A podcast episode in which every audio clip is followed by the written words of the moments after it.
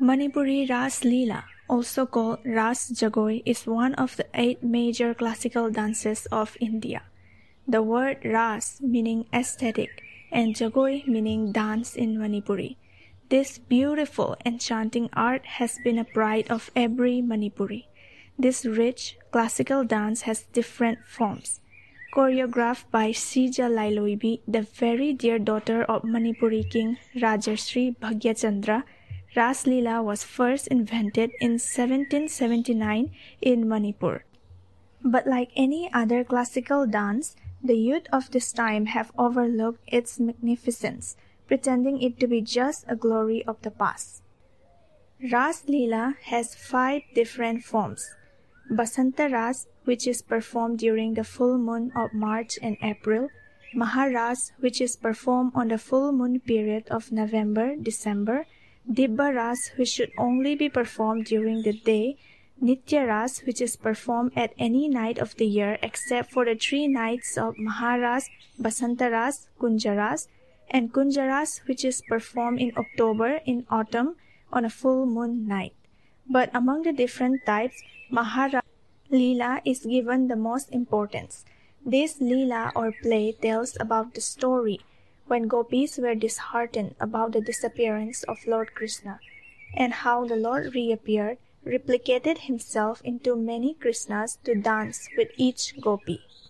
This classical dance, which looks like the dancing of the stars under the moon, has an equally colorful and enchanting history. Ras Leela was invented by an 18th century Meitei monarch, Rajasri Bhagyachandra, also known as Ningthau Jingthang Khomba. It is said that Lord Krishna appeared in the king's dream where he asked the people of Manipur to perform this beautiful dance.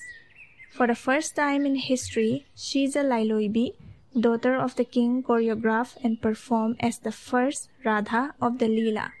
In this way, the first Manipuri Ras Leela was performed in 1777 in Kaina, Manipur. We have the glamour, the majesty in Jagoi Ras, that glamour which amuses in various entertainment tours. It has been performed in different states of the country, including Assam, West Bengal, Uttar Pradesh, Delhi, Chandigarh, and many more, including its origin place of Manipur. As one of the eight major classical dances of India, Ras Leela is celebrated all over the country. The very representation we seek in Indian cinema and Bollywood has nothing on the representation Ras Leela can give the people of Manipur in art and entertainment in this country. The glory of this classical dance has been kept alive by very few Manipuri passionate and driven about it. Ras Leela is a complex form of dance.